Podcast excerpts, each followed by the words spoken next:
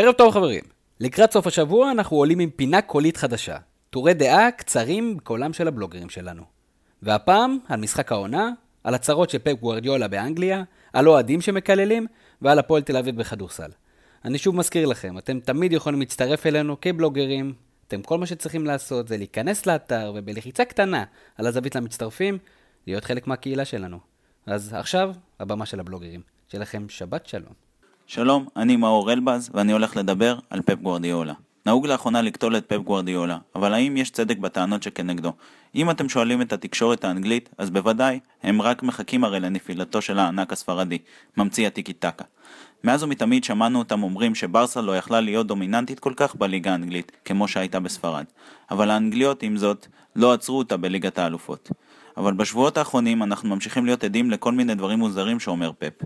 הבעיה היא בכיבוש שערים, באמת פפ? קבוצה שכובשת 6 שערים נגד מונקו יש לה בעיה בכיבוש שערים? או שאולי זה שספגתם 6 זאת הבעיה?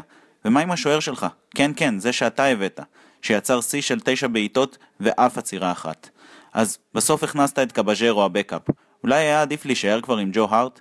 בנוסף, התקפה שכוללת את דה בריינה, אגוארו, חיסוס, סטרלין, סאנה, סילבה, נוליטו ואפילו נבאס, היא מוגבלת התקפית?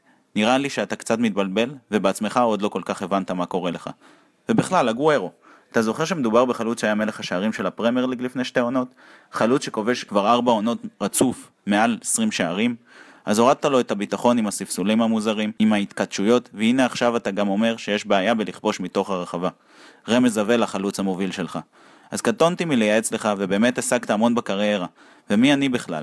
אבל קצת צניעות, שזה מה שבאנגליה רצו ללמד אותך, אף פעם לא הייתה מזיקה. וכמובן, שאולי אחרי הכל, סוף סוף אנחנו רואים שאתה גם אנושי. ובחלק מאוד משמעותי של המגרש, אתה די לוקה, וקוראים לו הגנה. ובפרמייר, זה לא פחות חשוב, ואולי אפילו יותר. תשאל את שון דייש. אפשר כבר להגיד, עונה ראשונה שלך בממלכה, נכשלת, ואפילו בגדול. שלום למאזינים, שמי יניב בר חן ואני מעוניין לדבר על משחק העונה שיתקיים בשבת הקרובה באצטדיון טרנר. משחק עונה מכריע לפנינו והמתח בשיאו כשבין המוליכה הפועל באר שבע לבין מכבי תל אביב מפרידות רק שלוש נקודות. מכבי מגיעה בידיעה שניצחון של באר שבע יגרום לפתיחת פער של שש נקודות שיהיה קשה מאוד לסגירה מאחר ומכבי בנחיתות מבחינת הפרש השערים וכדי לסגור את הפער היא תזדקק להיות טובה מבאר שבע בלא פחות משלושה משחקים מתוך השמונה שיישארו עד לתום העונה. סביר להניח שנראה את מכבי משחקת באופן מבוקר וזהיר בחלק מהמשחק ולא מן הנמנע שהיא תאפשר לבאר שבע במודע לשלוט בכדור. לדעתי תהיה חשיבות גדולה לשער הראשון שיובקע והקבוצה שתשכיל לעשות זאת כנראה שתנצח או לכל הפחות תצא עם נקודה. המשחק הוא בסימן בלמים כשמהצד הצהוב בולטת העובדה שטיבי ייעדר לאחר שנפצע במשחק הנבחרת מול ספרד ומצד האדומים כנראה שמיגל ויטור יחזור להרכב לאחר למעלה משלושה חודשי היעדרות. שרן יני הוכיח שהוא יכול לשחק באחריות במספר עמדות, כולל בלם, אך לדעתי יותר נכון יהיה להשאיר אותו כמגן שמאלי כדי להרוויח את הניסיון שלו בהתמודדות באגף מול מליקסון, ולאפשר לו להמשיך לשחק בעמדה ששיחק במשחקים האחרונים. באר שבע ידועה במשחק האגפים שלה, כך שחשוב יהיה למכבי לבלום כבר שם את ההתקפות לפני שהכדור נכנס להרחבה, וכאן שרן יני נכנס לתמונה. באגף השני התמודדו כנראה אלי דסה וטוני וואקמה, וגם שם יהיה מצ'אפ מעניין. במשחק האחרון ביניהם דסה הסתדר עם טוני מצוין, והוא מגיע לאחר שסיפק משחק טוב מול ספרד, בטח לעומת התצוגה של שאר שחקני הנבחרת. מהעבר השני שלה מעניין אותי האם וידר הממליח כארטנסון יצליח לשבור את השביתה שלו מהפקעת שערים, דווקא מול ויקל ויטור, וזהו ללא ספק מצ'אפ מעניין נוסף. מחכה לנו משחק דרמטי באצטדיון גועש ואווירה נהדרת. המנואלה כנראה תופעל ביציא הדרומי, ואני אצטרך שוב להניף פלקט כחלק מהתפאורה.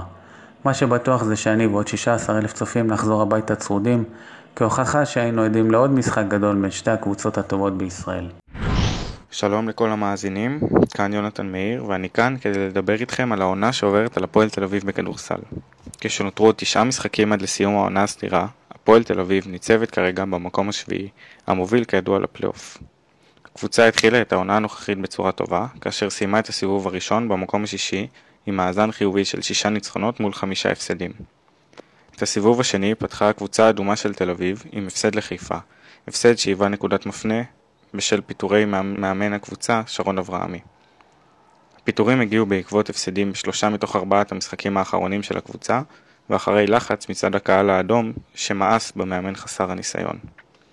מי שמונה להחליפו הוא לא אחר מאשר רמי אדר, שאימן כזכור את מכבי תל אביב. אז מה קרה מאז? לא הרבה. אברהמי עזב במצב בו הקבוצה הייתה עם מאזן של שישה ניצחונות ושישה הפסדים. מה עשה רמי אדר? מאזן זהה, רק עם הפסד מביך ליריבה השנואה, מכבי תל אביב, במשחק שבנס נגמר רק ב-26 נקודות הפרש. אז מה כן מבדיל בין שני המאמנים? להגנתו של רמי אדר, העובדה שרביב לימונד, אחד הישראלים הטובים בליגה, היה פצוע עד לפני חמישה משחקים, משפיעה ללא ספק על מאזן הכוחות כנגד שאר קבוצות הליגה, בעיקר בגלל החוק הרוסי. החוק הרוסי יצר מצב בו הקבוצה שנשענת על השחקן הישראלי אולי הכי דומיננטי בליגה, לא יכולה להחליף אותו, בטח שלא במצב הקיים בשוק השחקנים הישראלי הנוכחי.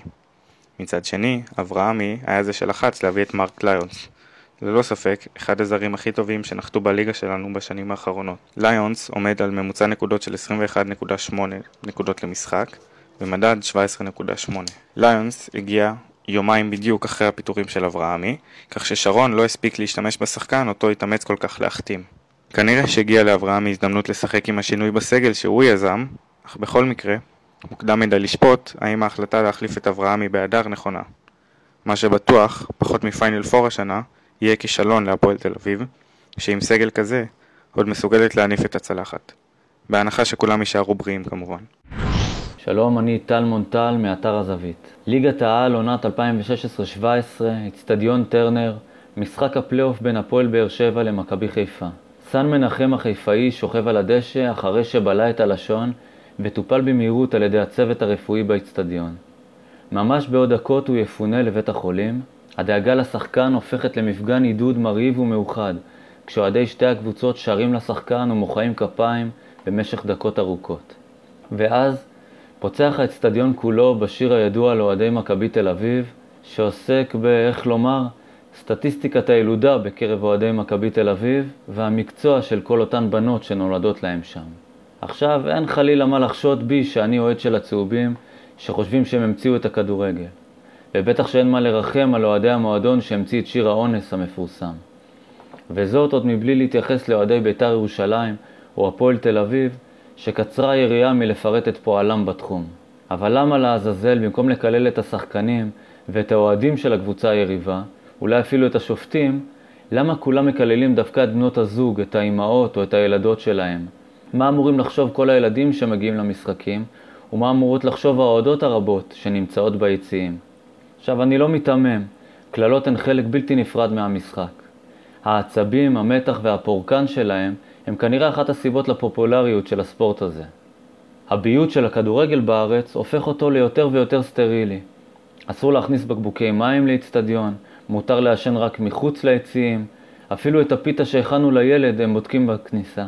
אז מה נשאר לנו חוץ מלקלל? אז זהו שאפשר לקלל, כי לקלל את הקבוצה היריבה והאוהדים שלה זה האלף בית של להיות אוהד, ושמחה לאיד היא בכלל אחד מאבות המזון. השאלה אם אפשר לעשות את זה בלי להפגין שנאת נשים, או להשתמש באסון חסר תקדים כמו השואה כדי לתאר משהו, לא משנה מה, שקשור לספורט. אז יאללה, צאו לאצטדיון, תעודדו, תאהבו את הקבוצה שלכם, תשנאו את היריבה, ואל תשכחו גם את השופט. אבל מה עשתה לכם אמא שלו?